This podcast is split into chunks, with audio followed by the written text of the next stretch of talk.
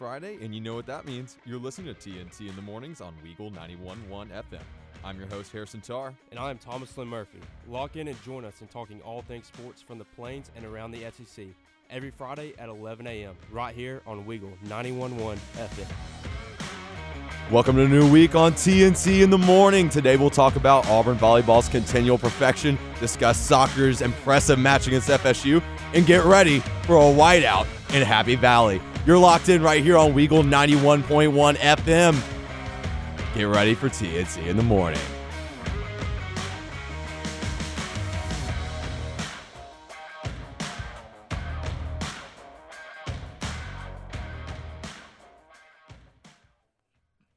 Good morning, Thomas Lynn Murphy. How's it going, bro? I am just hyped to be here. Same here. We got good and hyped up. Listen to TNT by AC/DC right before the show. We are in the mood. It is time to go. I think that's our new routine right there. Here in Auburn, Alabama. It's actually game week in Happy Valley and State College and Penn State, but you know what I'm saying. It's the game everybody's been looking to for years. Marked it on the calendar for years now. I can't wait to get there, but we got to talk about some other stuff first. First things first, it's Friday morning, 11 a.m. You're listening to TNT in the Morning. I'm your host, Harrison Tarr, joined by my favorite co-host and my only co-host, Thomas Lynn Murphy. Thank you for being here, TL. Thank you for writing the rundown. We charged TL with the rundown today, so if you love the show, I wrote it. If you hate it, Thomas Lynn wrote it. Yeah. All blame goes on my shoulders. All blame goes on Thomas Lynn's shoulders. It is Friday, September 17th, 11 a.m. It's a overcast day here in Auburn, Alabama. We're coming to you live from our station here in the Student Center on campus, and we're ready to talk some Auburn athletics. I think we should start off with soccer. The perfection is no more. The streak is over. However, there is no reason for Auburn fans to hang their heads. A 2-1 loss to number one and arguably the best program of the past half decade, the Florida State Seminoles. That's an impressive loss, Thomas Lynn. I mean, I'm not trying to sound like a homer here, but you do sometimes have to look and say, you know what, a 2-1 match against a program that is unanimously number one in the country. Auburn is playing good soccer right now. No, they're playing really well, and that 2-1 loss against Florida State it's not as bad of a loss as you think, because within the first 30 seconds of the game, Florida State scored a goal, and then after that, the team regrouped. We actually got down, I think, 2-0 at one point, and then we finally scored a goal, and then we just couldn't get another one in there. But after that first goal by Florida State, the team regrouped, and they fought their hearts out. All the props to Karen Hoppe's squad. And they've got – I mean, it's not like the schedule is going to get tougher than that. It doesn't get harder than that. They're gearing up, getting ready for SEC play soon, right, Thomas Lynn? Do you have the schedule in front of you? Yeah, they open up against Georgia this weekend. Tonight, 6:30. Yep. Here, or is it in Athens? It's here. It's here. That's what I thought, at the Auburn Soccer Complex. So Auburn students, if you're not making that trek to Happy Valley like Thomas Lynn is, who's actually – currently got his suitcase with him right now, ready to go hop on the plane. But that's a bit of an exaggeration. Not really. But if you're not heading out to Happy Valley, go check out the women's soccer team tonight. They're playing just awesome soccer. If you're not a fan of soccer yet, you definitely could become one quite quickly. That fan base gets rowdy at those games, dude. They're loud. Oh, yeah. She's building a soccer dynasty over there, so need to go check her out. Uh-oh. Did we just use the dynasty word? Soccer dynasty at Auburn? Question mark? We'll see about it. I think we're getting a little more rowdy than usual on TNT in the Morning this week. Also, do want to apologize to our listeners. I totally messed up the intro. I definitely forgot to turn it on, so you had an awkward 2 seconds of silence. But you get the gist of it. You're rolling with TNT in the Morning, and you know who else is rolling? You want to guess? Auburn volleyball. Auburn volleyball still 6-0. Now they no longer sweeping every match, every set. No, they had a tough one this past week, and lost 2 sets, but pulled it out and got the win in the 5th set and got another win. Hey, a W is a W at the end of the day. So there's that exciting news. They're hosting a tournament this weekend. What's the name of the tournament this weekend? Is it just the Auburn Invitational? Something like that. Auburn plays 2 games today. They open up against Florida A&M at Auburn Arena at 12:30, and then they play later tonight against Nichols at 8 o'clock. And then tomorrow, Saturday, they play Belmont at 1:30. Exciting lineup for sure. Looks very promising for Coach Crouch. I mean, he's looking to continue. I guess Auburn could get – I shouldn't say I guess, excuse me, but it sounds like, if I'm looking at this correctly, Auburn can get out of this weekend 9-0. Yeah, they can get 3 wins this weekend. So come out of this weekend 9-0. That'd be pretty huge for the Tigers for sure. This is the last three matchups, too, right before they head into SEC play. So it would be really good to start off 9-0. Get the ball rolling. And their first SEC matchup is also against unranked and atop the SEC Ole Miss. So very nice. And that will be at Auburn Arena next Wednesday. Very nice. 8:00. Bella Rosenthal's was named SEC Defensive Player of the Week, which is awesome. Oh, yeah. Bella's playing incredible volleyball right now. And other Auburn athletics news. Quick question for you, unscripted TL. We're a little ahead of schedule. We'll be fine. It'll be okay. I have a conspiracy theory that Suni Lee doesn't actually go to Auburn. She does. Well, she's in Los Angeles right now because she's preparing for Dancing with the Stars. Yes, and I'm saying this satirically. Taking online classes, right? While she's doing that. I'm sure she is. I really am. That's just a running joke here with Auburn students. Just like this is the year, and we're going to get to that later today. We're going to talk about this is the year. And for any of our listeners that checked us out this morning on @TNT in the AM on Twitter, I thought I had a pretty clever plug. I liked it. Thank you. But Suni Lee is actually, for those of you that don't know, training for Dancing with the Stars, which is objectively awesome. I haven't watched Dancing with the Stars since Heinz Ward was on it in like 2014 or something. I used to watch it like as a kid growing up with my parents, but I'm gonna watch this. I haven't watched it in years either. And just like The Bachelor when Maddie Brew was on, yeah. it's kind of got the same feel to it. So like I'm gonna tune in because Auburn's and Suni's gonna win. I mean, she's already gotten one gold this year. Why not make another? You know, one gold. That was the understatement of to trump all understatements, but. Very cool opportunity for Suni Lee. She was at the Met Gala. How do you say that? I don't. Every time I say it, I get corrected. But yeah, she was there. She had a all gold dress to resemble her gold medal. I thought that was cool. I thought the dress was beautiful. So Suni looks like she's having a lot of fun. She's representing Auburn very well. Oh yeah. If you're an Auburn fan and you've not taken a look at gymnastics season tickets, they sold out like within a matter of minutes. Oh, I bet they did actually. Auburn students, it's going to become like an Auburn basketball game to line up for, which is awesome for our girls. Make sure you're packing that stadium this year. Hopefully we'll get an opportunity to catch up with maybe Coach Crouch later on in the term. That's a goal of ours, along with a couple of other cool things we have in store for our favorite listeners of Weagle 91.1, your favorite radio station. All right, let's slide over. It's time to talk about Auburn versus Alabama State. I'm sorry. What a tease that was. That was such a tease. That was such a. I apologize on behalf of. I don't apologize. I apologize for absolutely nothing. Call me Connor McGregor. That was him, right? I'm not making that up. It was Connor McGregor. Yeah. Okay. Yeah. Great win for Auburn in the second half last week. First half was absolutely abysmal. I told you we were going to get an interception. I was totally wrong about Smoke Monday. You were right. Yeah, we got a pick and took it to the house. Actually. Auburn needed to get an interception or a forced fumble or some form of that nature. I want to go ahead and say this. I know we have it put down for players of the game. Am I allowed to make a skill group a player of the game? Is that okay? Yeah, that's fine. I mean, Auburn does that anyway. They have offensive player of the game, defense player of the game. Or are you saying offensive line? Like a unit. Line, like can a I make unit? Is that okay? Can I break the rules? Yeah. And just say break the rules. Go for it. Special teams. Hey, Auburn, they recorded special touchdown. Teams. Blocked field goal, blocked punt. Mm-hmm. I loved it, and it's awesome because Harsin's approach this year. If you're an Auburn fan, it's so fun to see. Put your skill players out there for your special teams, and that was so fun to see and so promising to see against an FCS opponent where you hang 62 points, which was obviously a blowout win for Auburn. For anyone watching, I guess I should have mentioned that at the top of the note. Auburn trampled is the right word. Alabama State 62-0. Should have been probably 13-7 heading, 13-3 heading into halftime. I think we should have probably scored both those touchdowns to start the game. I honestly don't think Auburn looked as bad as everybody says they did in the first quarter. They looked flat in the first quarter, but the second quarter and on was fine because we had the wide open touchdown to Kayla Newton, got dropped, and then we ended up having to kick a field goal that possession. We had I think this might have been that same possession, but we had a long run by Tank Bigsby, got down to the 1 or 2 yard line, got called back for holding, which we had to clean up the penalties. Bryan Harsin has addressed that. And then the second possession, we get down there, we get to the 1 yard line. We're going forward on 4th and 1. The Auburn fans and student section's going crazy.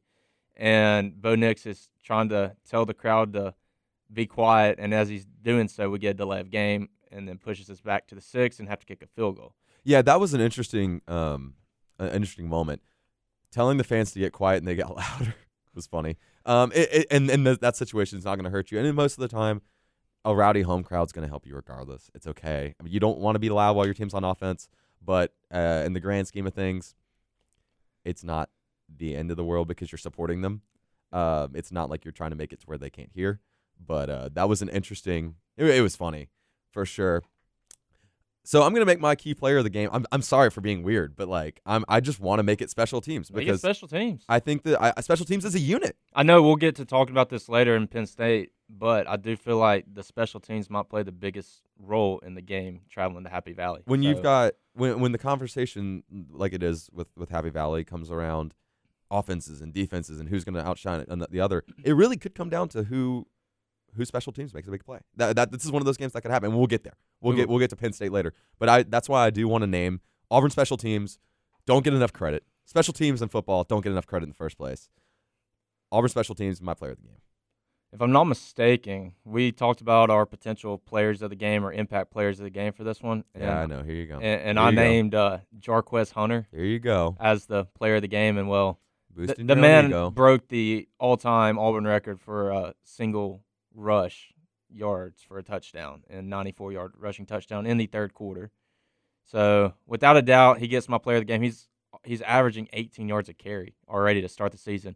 And with Sean Shivers out, and it looks like he might be out for the Penn State game. He just tweeted out earlier today that just can't catch a break is what he tweeted out. So not promising if you're an Auburn fan. It's not promising. Bryan Harsin said he's day-to-day, but after that tweet, he could be referencing something completely different, but it doesn't sound good. But or it's just nice mind games.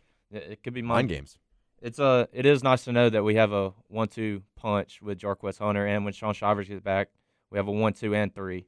Right. The running back room is deep this year. I'd like to also commend. I would like to Bo Nix's continual ability to step up in the pocket at the beginning of the game. I think that's where it looked sloppy. Is Nix looked like he relapsed a little bit, where he was trying to roll out and trying to make things happen with his legs. Granted, his offensive line was not doing much for him. But then he, in the second quarter and late in the first, he kind of got committed to stepping back up in the pocket, and then the good things happened. And it's not that I don't want to sound like an old head that's like, oh, we can only have pocket passers. I don't like dual-threat quarterbacks. I love dual-threat quarterbacks. They're so much fun. They're way more fun to watch than a pocket passer. And I think you agree. But I think Nix is slowly we're seeing improvement over I don't have to use my legs until I have to use my legs. Was that right? That was a weird statement, but I think it makes sense, right? No, it does make sense because past several years, and we saw it especially at Florida in 2019, he would look for his first read. If that first read was not open, he would immediately scamper out of the pocket and just start running for his life, basically. I do think the offensive line this year has some say into that, and they have improved a lot to protect him so he feels more comfortable and able to step up. And I think Mike Bobo and Bryan Harsin have worked on him tremendously. Absolutely. To help his confidence and to say, hey, if this guy's not open, look right here, and if he's not open, go to the check down and the running back. Throw it to him. It's before you start panicking and running out. And when you do run out of the pocket, run upfield. Don't run to the left or the right or backwards. Run up. I think you're absolutely right. I think for the first time in a long time, we're seeing quarterback development at Auburn. Am I allowed to say that yet? Is it too soon? No, it's not too soon. I think with the offensive staff we have, quarterback development is going to be very, very crucial. I would agree. We were discussing for the first time in a long time, so that would imply the Malzahn era and other Auburn news before we go to commercial, so we're not really teasing anything and not leaving people hanging. Former Auburn coach Gus Malzahn, head coach of the UCF Knights, now 2-0, correct? Yes, 2-0. 2-0, correct. Is now the spotlight of our time on ESPN+.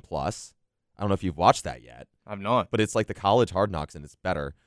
So there's something to check out if you're an Auburn fan. See a different side of Gus Malzahn. It almost looks like he's gone into retirement, and it's really, really odd.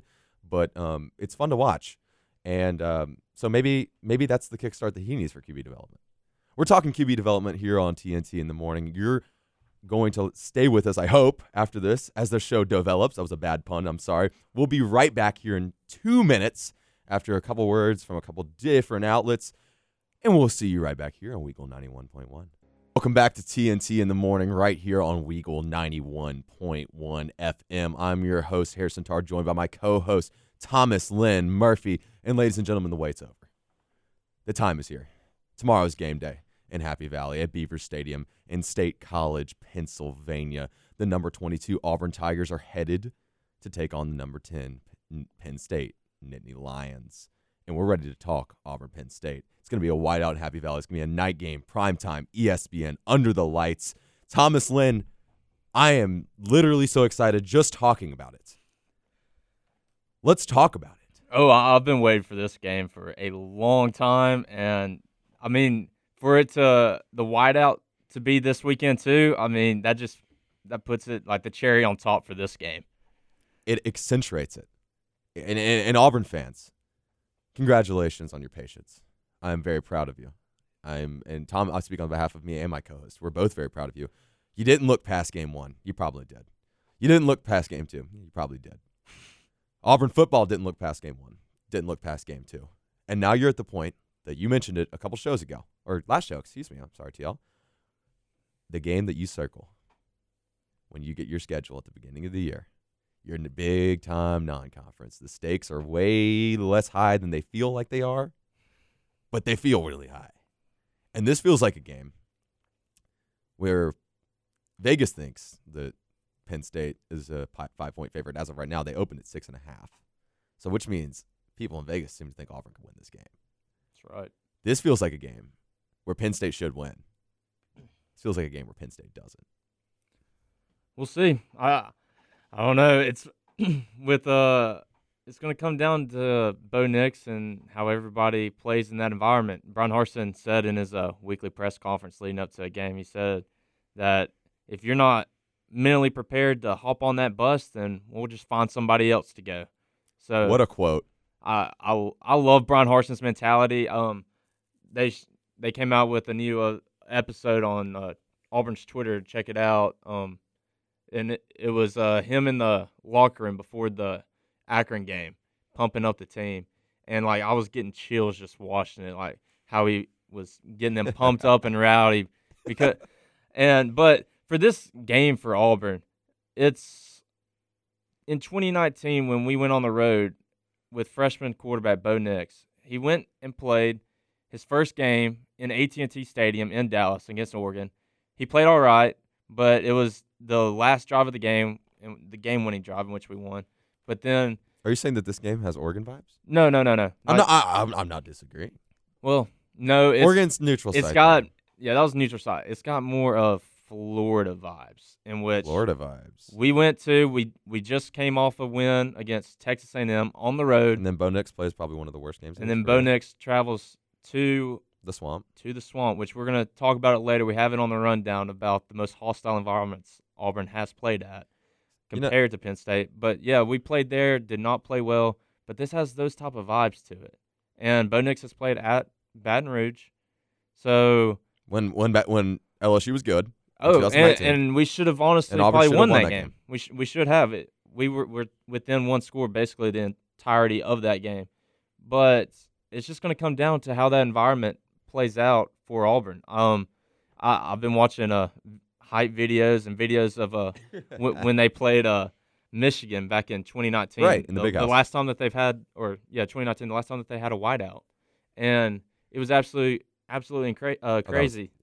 And I'm sure you saw it. They started off the game just blaring Mo Bamba as Michigan entered the field for their first play of the game and had to take a timeout because they couldn't hear. So we'll see how the team does to that. Well, Penn State's known for its rowdy wideouts, and we're going to talk about some big environments that Auburn's played in. But before we get into this environment, I think we need to dive into everybody's favorite part of the show, everybody's favorite weekly installment with everybody's least favorite co-host. It's time to get to know the foe. Yes, it's time to get to know the foe with Thomas Lynn Murphy. That's right. Thomas Lynn, tell me about Penn State. So, just like Auburn, I think Auburn on game day Saturdays becomes the fifth largest city in the state of Alabama. So third largest. Look, I think that. So. I think there's some weird stat behind that. Well, third or fourth, probably Montgomery, Huntsville, and Birmingham. Yes. Yeah, I would think something like that. So top five at least. Well, same thing for State College and Happy Valley is they become the third largest city in Pennsylvania on game day Saturday. That's because people don't live in Pennsylvania. Well, true. I guess Philadelphia. Oh, you got Philadelphia, you got Pittsburgh. And yeah, people don't live in conspiracy theory. People don't live in Pennsylvania. I have family in Pennsylvania. I shouldn't say that. I hope they're not listening. Well, you know, I hope there's not so that they don't show up for the game. It'll be basically a home game. They're Pitt fans. It's okay. We'll see. Another interesting fact. So, Ben Cohen and Jerry Greenfield took a course on ice cream making at Penn State. Do you know who that ended up being? Those two guys. A little company by the name of, I'm going to guess, Ben and Jerry's. Some of the best ice cream out there. So, Penn State's actually somewhat known for their ice cream making at school, and they say it is against the rules to mix flavors. Against the rules? It's an unwritten rule, but you cannot mix ice cream flavors. What is wrong with you? Do these people not like fun? I don't know. I mean, whenever I go and get ice cream, like I get each kind, like two of something. Oh, we know you like some ice cream. We know. I do. Yeah, we know. You can tell too. No, that's outrageous. Actually, I think that's unconstitutional to say that you can't have more than one flavor of ice cream because every time I go, I want cookie dough and Oreo. Exactly. Which I'm not 100% sure if they're talking about just toppings. Because, I mean, every time. One topping? That's what I'm saying. Every time, you got to at least get two toppings. If I'm going to pay $5 for a cone of ice cream, I want everything. Like, yeah, you got to get cookie dough Oreo. I always get cookie dough something. Dude, yeah. But Oreos just make ice cream better. Yeah, exactly. Yeah, no, okay. Sorry, getting back. We got off topic there for a second, but tweet at us at TNT in the AM if you think that it's ridiculous that you can't have more than one flavor of ice cream in your ice cream cone or cup. And tweet at us again what your favorite toppings and what your favorite ice cream is. I'm interested. I want to know what our viewers like. Yeah, that's a really hot take by Penn State on that one. You know what? You give us a good ice cream flavor, we might feature it. I think we could say that later. If you give us an interesting one, too, we might do a taste test. If it's pistachio, I'm just going to call you out. But go on, TL. All right, so the next interesting fact we have, and I actually did not know this, but Beaver Stadium is the fourth largest stadium in the world. Not just the country, in the world. Which is pretty crazy for a college stadium. That sounds like it's big. A little bit. So hopefully the Auburn Tigers are ready to play in that stadium. But that's interesting. And you just I'd like to read the next one because I didn't know this. I literally learned this about 15 seconds ago because, like I said, I tasked TL with writing the rundown today. I took a look at it, so I guess 15 minutes ago would be the right way to put this. But Penn State's original colors were pink and black. They were. What? That's crazy. I mean, I can't even picture like a pink and black school out there. Why did they change? That's awesome. I don't know, but I think like pink and black, their name should be the Penn State Pink Panthers. Dun-dun. Could you imagine that being their walkout song? That would be electric. It would be electric. Dude, what? You've heard of Inner Sandman, but have you heard of the Pink Panther? I honestly think we've came up with our new college team. Yes. I think that's something we got to do. I'm down. No, all we need to do is get a land grant. Yeah. The original mascot was named Old Coley that helped with construction. What? It was a mule named Old Coley. Yeah, you're reading that right. Old Coley. Okay. That helped out with like construction around the campus, like the football stadium, stuff like that. Okay. I mean, I don't hate it. It was just weird, you know. So I guess Penn State they were pink and black, and it was the Penn State Mules. Something along that line. Okay. Which is kind of bizarre. Yeah, but they missed a really good opportunity, like you said, Pink Panthers. Yeah. But also, they claim to be the first school to have a lion as a mascot. Do we have any fact check on that? Any disputes? I don't see any. Know a lot disputes. Of tigers. Don't know a lot of lions. It was back in, if I'm not mistaken, it was like 1906. So. But I'm a little sus on that because then if they were the first ones to have the lion, why would they add Nittany? What does Nittany mean? Do you know? I don't know what Nittany means. You know what? We'll find that out. We'll tell them at the top of the next segment. That work? We'll find out what that means. Before we go to commercial, because we've got a few minutes here to hang out and chat a little bit more about Penn State. So Penn State students took to Twitter this week, which is, by the way, what I'm about to say is incredible. The incredible feat that is social media and how good it is for making games even bigger than they have to be. No.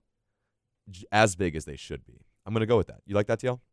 I was not listening because I actually found out what Nittany means. What does it mean? So the reference to Nittany is referencing the local Mount Nittany, which overlooks the university. So, that's pretty cool, actually. So I guess it's like a cool mountain lion. Yeah. So that's cool. That's where Nittany comes from. I like that, actually. That's neat. Yeah. So I'm gonna backtrack for a second, TL, and catch you up to speed. I was talking about how wonderful social media is for making games big, and regardless of Auburn students, I know you're listening out here, and this probably made you mad, and it should, because this should be a game where we have an opportunity to Auburn fans have an opportunity to like really clash with a school that they don't get to clash with often. And Penn State students were calling out Auburn, saying that Auburn's never experienced an environment quite like the whiteout. And I will say there is a unique element to playing at Beaver Stadium, but as we mentioned earlier, and you know, you mentioned how big Beaver Stadium is. There are other places that I think may be more challenging for an away team that Auburn may play in routinely. Off the top of my head, on a yearly basis, Kyle Field, or I guess semi-yearly, every other year, bi-yearly, that's the word. Bi-yearly basis, Kyle Field, every now and again they'll play at Florida. Bryant-Denny's a tough place to play. Baton Rouge, Tiger Stadium, Death Valley, whatever you want to call it. I think those are all places to keep in mind that this team is led by Bo Nix, and a lot of people are speculating whether or not he's going to be able to handle it. He handled Kyle Field fine as a freshman. He did. One thing to go along the fans of Penn State is I think just about every student at Auburn has experienced a whiteout because we had them at pep rallies in high school. And also, I don't think that they've ever experienced a fan base traveling as much as Auburn fans are traveling this week. I don't know if we'll get that far. Ohio State fans travel very, very well. They do. I will say every class I've been in, which is now that I'm a junior, classes are strictly for my major, so there's like less than 20 people in every class. There's at least been like 2 or 3 people every single class that are traveling with several other people. Every teacher I know says like they have several friends that are going. I saw a tweet earlier that said Birmingham Airport is packed with fans traveling to Pennsylvania. So that's cool. That's good. I'll update Twitter later and see what the airport looks like in Atlanta heading to Philadelphia. You absolutely should. You know what? Tweet it from the TNT page. We'll do. Is that cool? We will. I think our fans would love to see that. And if there's anything else you want to see while TL's up in Behind Enemy Lines. That's how I'm going to say it. That sounds way cooler. You know, Behind Enemy Lines. Tweet at us at TNT in the AM. That's at TNT in the AM. When we come back, we're going to talk a little bit more about difficult environments, list our top 5 that Auburn's played in. But until then, we're going to step away for a 2-minute commercial break. Stay locked in right here on Weagle 91.1 FM and TNT. Welcome back. You're listening to TNT in the Morning right here on Weagle 91.1 FM. Your probably top 5 favorite TNT in the Morning podcast is about to talk about. Sorry, I had to do that little cringy line. The top 5 hardest stadiums to play in if you are an Auburn fan, and we're now joined by someone whose name I butchered so badly the first week on set. Dylan, can you just accept my apology? Can you forgive me? Yeah, you're not the first person to mispronounce my name, and you will not be the last. Okay, well, thank you very much for that. Actually, I don't know if they could hear you, Dylan. I think I may have actually had you muted, but it's okay. Dylan accepted my apology, folks. I think I can hear you. Dylan, can you say hi to me real quick? What up? There you go. Sorry, Dylan. I apologize. That's my fault. I'm still new to all this thing. I'm still trying to learn. But let's get into it, TL. Let's do it. Top 5 hardest places Auburn's had to play that you think may be more electric. 5's a lot. Than Penn State? I don't know. We'll see. We also can't compare Penn State just yet because we have not experienced that environment. So correct. We can also update our top 5 next week or so and just see how the environment compares. Sure. I'm going to go ahead and chirp out, like I said, like I teased before, the Swamp, Kyle Field. I guess I'm going to throw in Death Valley. Yeah, definitely throw in Death Valley. And Bryant-Denny, but past that, I mean, 5's tough. I mean, Auburn's played at Death Valley and Clemson. Right. I don't put Sanford Stadium on that level. Dylan, what do you think? I can agree with that. I didn't realize it was just Auburn-related because I was going, like, Wisconsin because the whole jump-around thing. Virginia, no, I'm listening. We're listening. Yeah, go ahead. Virginia Tech with Enter Sandman. and of course Penn State, which is the loudest stadium in college football, of course. Is it louder than UW? Like, has it been recorded louder than UW? I think it is, because the way Penn State's stadium is built, it entraps sound. Like, it goes vertical whenever it's building up. It's not like outward like most stadiums are. Okay, I got you. I'm with you. TL? So my take on that is I actually have a professor that used to work up at Illinois, and he has been basically to all the Big Ten schools and stuff. Ah, yes, the one and only Andrew Young. Andy Young, my man. So shout out to Andrew Young, great guy. For sure, probably my favorite professor. Same. But he actually mentioned this, and I did not know this, but at Wisconsin for the jump around, he said students will not get there until after halftime just to do the jump around and then leave. Like, the stands will actually be, like, half full, like, the student section, until they do the jump around.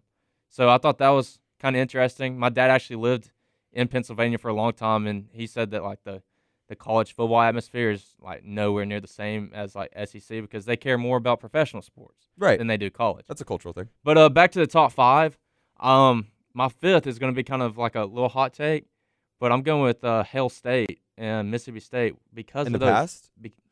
Because of those cowbells, man. I'd agree with that. It's one of those unique things, and when they, especially when Mississippi State has a good team, and they have in like past several years, not recently, but when they get those cowbells going, it's so hard to hear and play in. Like, you can't even think straight. It's hard to watch on TV. I would agree that it's a tough place to play. I don't think I would put it Penn State level, especially because I don't know how relevant it is to this team right now. Nobody on this team has had to travel to a Penn State team where they've packed out and it's been that good.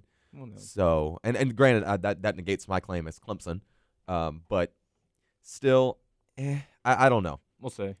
Number four, I'm going to go with Sanford Stadium in Georgia. Okay. Because, I mean, last year we had a night game there, and, of course, a night game in Georgia is always a hostile environment.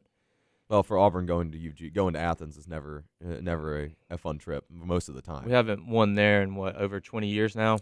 No, that's LSU. Auburn won in Athens in 2004, Dylan, yes? I believe so. 2004, 2006, one of the two. So almost 20 years. But don't stress out it too hard, Dylan. It's okay. Number three, I'm going to go with Kyle Field, Texas A&M, the 12th man. That place is rowdy.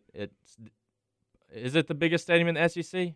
It probably is. Is it bigger than Bryant-Denny? I think it's bigger than Bryant-Denny. Bigger than Bryant-Denny. I was going to say, after they had their additions added on. That's right, the additions. That trips me up every time. I apologize. I'm sorry. I forget that they added more seating, which is funny because I think they also made some of the seats smaller. And going along with that, Alabama's adding on to their stadium but taking away seats. So that makes sense. That's kind of interesting. That actually makes sense. More club seating, right? I think they're adding like a big jumbotron or something. Doing something. Of course they are. Of course they're adding a bigger jumbotron. Honestly, yeah, I was about to say I think they're adding one that's bigger than Auburn's, like a little bit. We'll see. By 1 inch. Losing seats doesn't really hurt Bryant-Denny because it's not like people stay there the entire game. No, they don't. I mean, there's no reason for them to. To the credit of Nick Saban and his program, they don't have to. They do not. That is true. Number two and number one, I'm gonna go probably with a tie on this one. Okay, so 1A, 1B. 1A, 1B is Florida and LSU. I went to the Auburn-Florida game in 2019, and that place is rowdy. I understand why Bo Nix played as rough as he did. It was insane. Like, some of the stuff that they did, like, I knew it was gonna be hostile and everything. But when Auburn's running out, right before they run out, they start a clap of like the gator clap. Gator bait. Yeah. Yep. But to go do. Along with that, they do it, and they start off slow, and then it gets faster and faster and faster, and then Auburn takes the field. It was so scary, and it was a day game, and it was scary. I can't imagine playing there at night. That's the thing that makes Death Valley so unique is playing there at nighttime. So we'll see with Auburn taking on Penn State this weekend. It is a night game. It is the whiteout, so who knows. The environment is going to play a role, but I think Auburn, good approach. And this kind of blew up on Twitter. People were admiring it and praising Bryan Harsin, and I'm not taking away from Bryan Harsin whatsoever. But Auburn practicing at 120 decibels, as reported by Holly Rowe, is cool. And you know, it's a reason for fans to get fired up. But this is not a new thing that teams just started doing. Let's not overreact to that. Do you agree with me when I say that, Dylan? Yeah. I agree completely. I think it's a good thing. You should always prepare. But I don't think that's as important as focusing on what this game really means in terms of long-term effects. And I'll be the first one to tell you guys, I projected Auburn to go, I've said this on the show before, projected Auburn preseason to go 6-6 this year. I still maintain that is a very real world, that happens. I think that it could head in that direction. This game could be the deciding factor that proves me wrong and they go 7-5 or 8-4. But this is a big game for Bryan Harsin, and I'm curious to pick TL. I don't mean to skip out on you here, but I want to pick Dylan's brain because I get to pick your brain every week. You do, Dylan. I want to pick your brain. What does this game mean for Bryan Harsin specifically? There was I forgot when it came out, but someone said whoever wins this Auburn Penn State game, they control their own destiny for the rest of the year. Whoever wins this game controls what they are able to do for the rest of the year. If Penn State loses, they don't have a shot at the Big Ten. But if they win, they kind of move up in that spot where Ohio State was now, and Iowa is now up there now. Auburn can now move from projected like 5th in the SEC West or 6th in the SEC West. They could make a push for that second spot if they win this game, because that moves A&M right now looks very vulnerable. I like using that word. I use it a lot on my podcast. They look vulnerable without Haynes King. They're going to lose him for 5 weeks. Arkansas looks good. I feel like if Auburn's able to – Arkansas looks really good. If Auburn beats Penn State, I think that puts them above Arkansas for me. And, of course, there's the Ole Miss. I think Ole Miss – probably talk about this a little later when we do our predictions. But I'm a little lower on Ole Miss than most people are. I don't think they kind of earned that spot yet. But I think if Auburn beats Penn State, it's going to show that Bryan Harsin is as good as a coach as us Auburn fans that know him very well think he is. And it's going to prove all those haters wrong. And just like if Auburn wins this game, that's going to immediately move them up from like 22nd to we're going to be like top 12 if we win this game. So I think it's going to be a good look for Auburn to win this game because it makes us a team of destiny. Right. Like Auburn always chooses to be. Right, right. Yeah. I like that take. I do think this game means a lot to Bryan Harsin, but more in the aspect of can you win on the road? And I think a bigger game for Bryan Harsin in his first season at Auburn is going to be winning at LSU this year, just because LSU is struggling this year and we have not won there since before I was born. And if he can win at LSU this year, that will submit him being a great Auburn head coach. But get Penn State here. If he can win this game, it will boost those players' confidence out the roof. And then that's all college football is about, is you've got to stay pedal to the metal. You can't lose that confidence. You got to just keep going through. And after Penn State, we get another little cupcake game in Georgia State, but then it's SEC play time. And the SEC honestly is looking pretty tough this year, other than as loaded as ever. It is. I mean, because of the low teams of Ole Miss and Arkansas, and both of those, or Ole Miss is at home, but Arkansas is on the road. So we'll see there. But this game does mean a lot for Bryan Harsin. So actually, I don't want to cap off. I don't want to really reiterate because I echo what both of you guys just said. I think that when I said I looked at the schedule at the beginning of the year, I was thinking to myself, hey, if I'm Bryan Harsin, I schedule two games. Circle two games on the schedule. You circle Penn State and you circle LSU. A lot of people are going to give me some heat for that, for not saying circle Bama and circle Georgia. I think Penn State, really big proving point. LSU, you win in Baton Rouge, you're buying your ticket for 7 more years, and you're getting people on board. Yep. So I think that's important. I think that we touched on this earlier. We're going to slide over to the physical game, what needs to happen here. Bo Nix has got to play well. And actually, I'm going to call an audible on the schedule real quick here, TL. And I'm just going to have everyone go around and say what one thing that needs to happen. It can be specific player, specific skill group. I'm going to go ahead and go with Bo Nix needs to stay poised in the pocket, needs to step up, needs to only use his legs like I mentioned earlier when he has to. Let the run game open up the pass game. TL. I'm going to go with I don't think this game is as important for Bo Nix as it was in 2019. I think this game is going to be more important for the run game, getting Penn State ranks 58th in run defense. So solidifying Tank Bigsby and Jarquez Hunter is very important to the game, as well as special teams, having great field position and putting Penn State in not as well good field position for the game. Dylan? I have a few. I think this is a big game for Auburn's secondary as a whole. Jahan Dotson is one of the most underrated receivers in college football. He is at least top 10, arguably top 5. Talk to him. Make your ball predictions. Auburn's wide receiving core is our weakest point of our offense, outside of offensive line, really. Penn State's secondary is really good. I think this pass game is going to get very smothered by Penn State, and I think the run game is going to be the big point. I think Jarquez Hunter and Tank have the best game of their lives, probably to win this game.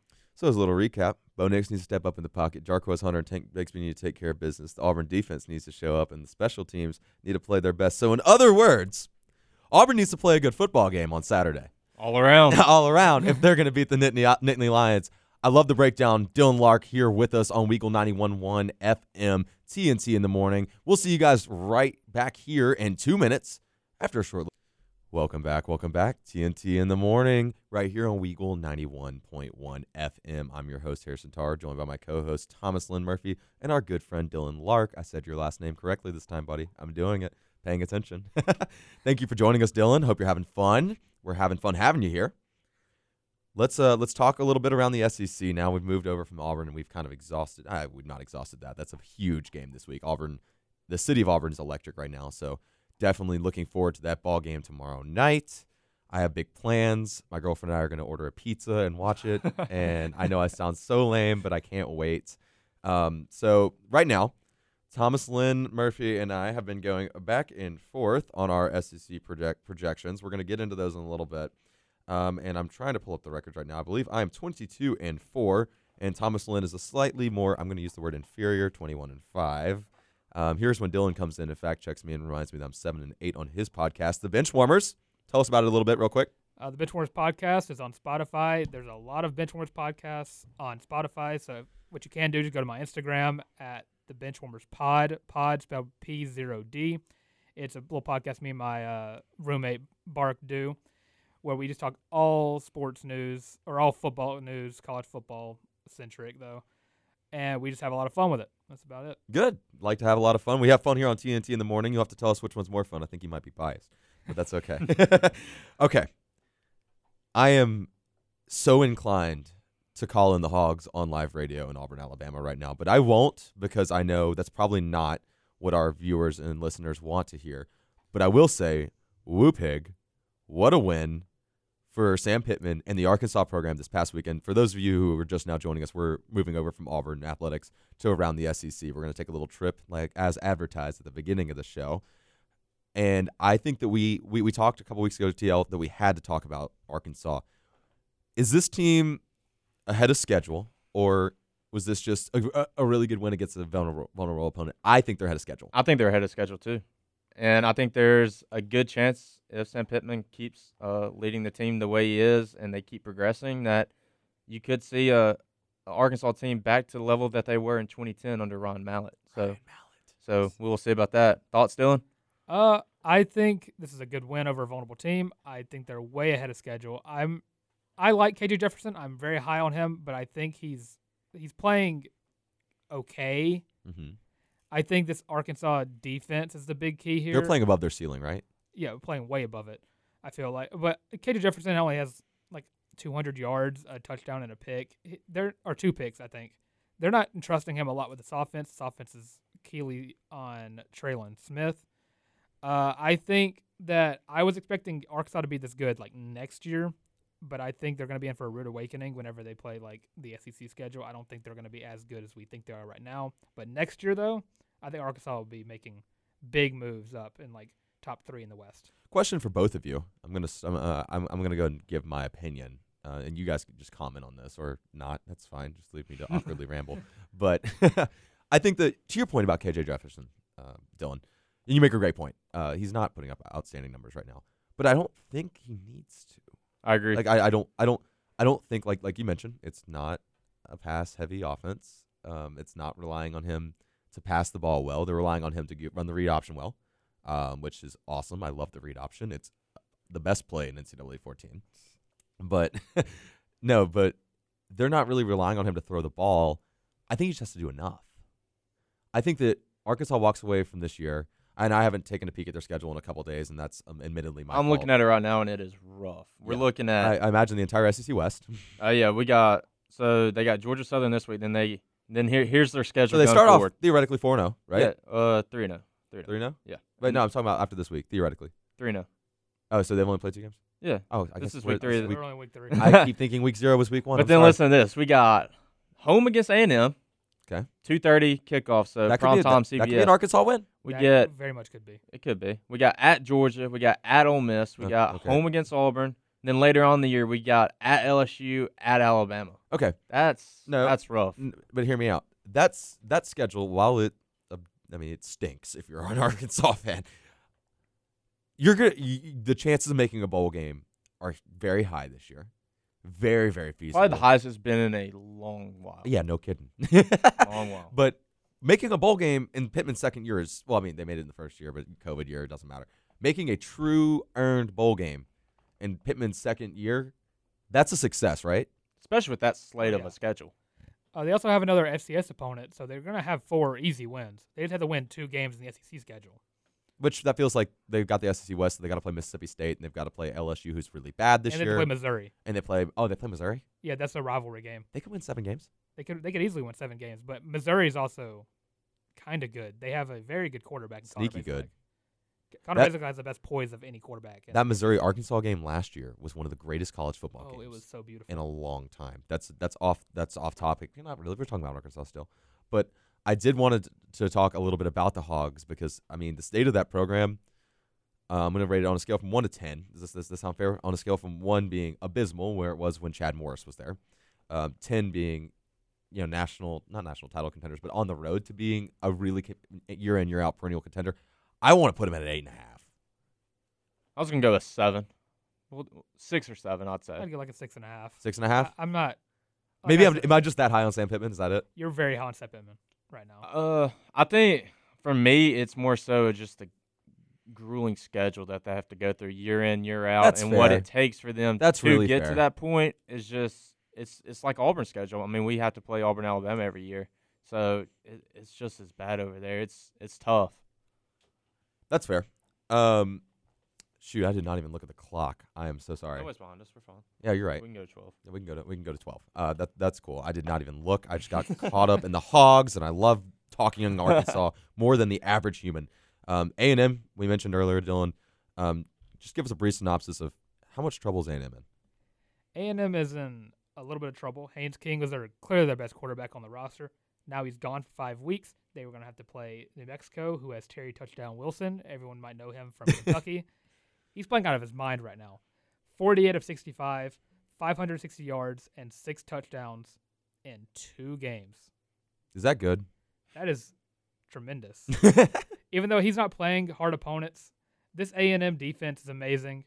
Zach Calzada, the new quarterback who's going to be there for 5 weeks against some SEC opponents, which might lose those games. 18 of 38, 183 yards, a touchdown. He also had a fumble in a 10-3 win over Colorado. Ugly win. This is not a number 7 team.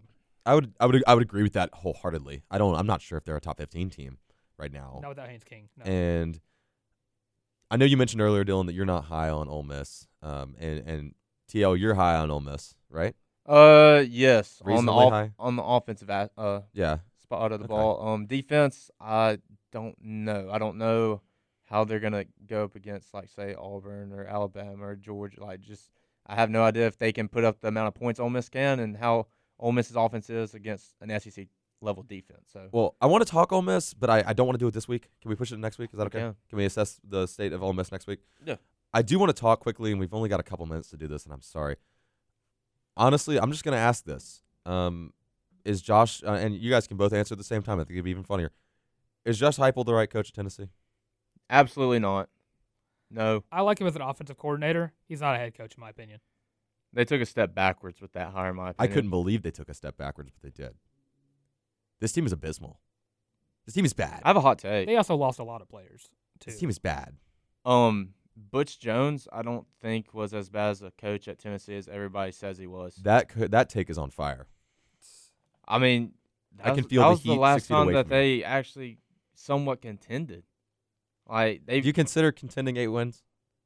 For Tennessee right now, yes. Absolutely. Absolutely. That's fair. That's fair. I mean, they would at least beat probably one upset big game a season, which for right now, every Tennessee fan in the world would take with no questions asked. Right. So that's fair. I mean, I don't know. Eight wins at a program that prides itself on being what should be a perennial powerhouse, and they are the worst about this is the year every year.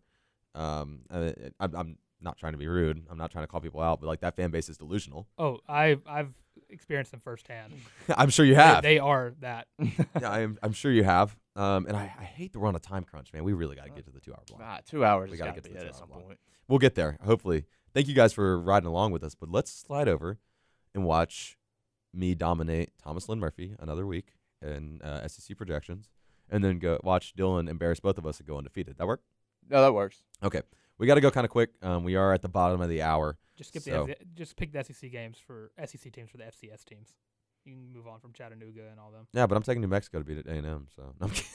They're not FCS. I was going to say, who's Vanderbilt playing? Because I might be taking the FCS. That is right. The IQ Bowl, but Stanford. The IQ Bowl. Okay, A&M, New Mexico. I'm assuming everybody's taking A&M. A&M. Yep. Kentucky over Chattanooga, correct? Big. Kentucky. Big. Yeah, we're all in agreement there. Missouri over Southeast Missouri State. Missouri. Okay, making sure everybody's on the same page there. Tennessee Tech. I honestly almost want to take Tennessee Tech. I'm going to take the Vols, but I don't feel good about anything. That's one of those like Vanderbilt-type games. Like, you don't want to, but you kind of got to. I hate it. Florida-Bama. I think this is going to be a really, really fun one. Let's push that to the bottom. We'll push that back. That worked. Georgia Southern, Arkansas. I mean, Woo Pig.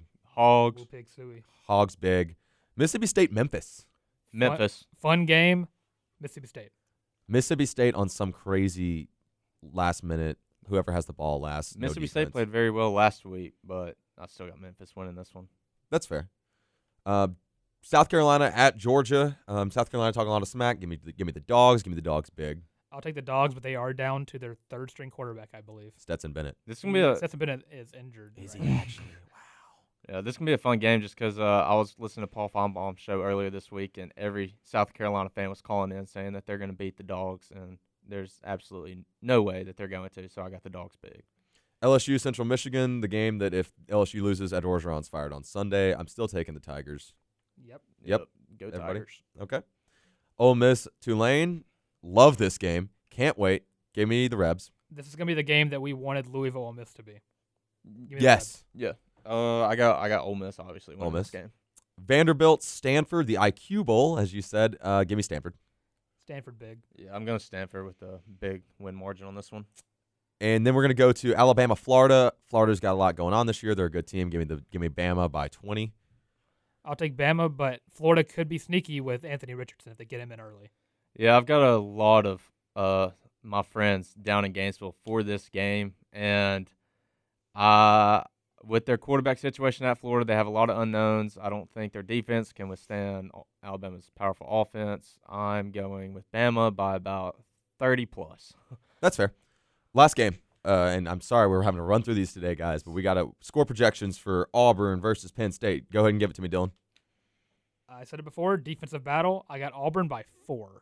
I'm going to go 24-20 Penn State. The only reason I'm going Penn State is because, well, if Auburn loses, well, at least I got my projection right. If Auburn wins, then I could celebrate an Auburn win. I'm going to end it. We're going to run over just by about 10 seconds. I apologize deeply to our station manager, Grayson. We will get out of the studio, but I'm going to take Penn State to beat Auburn 24-17.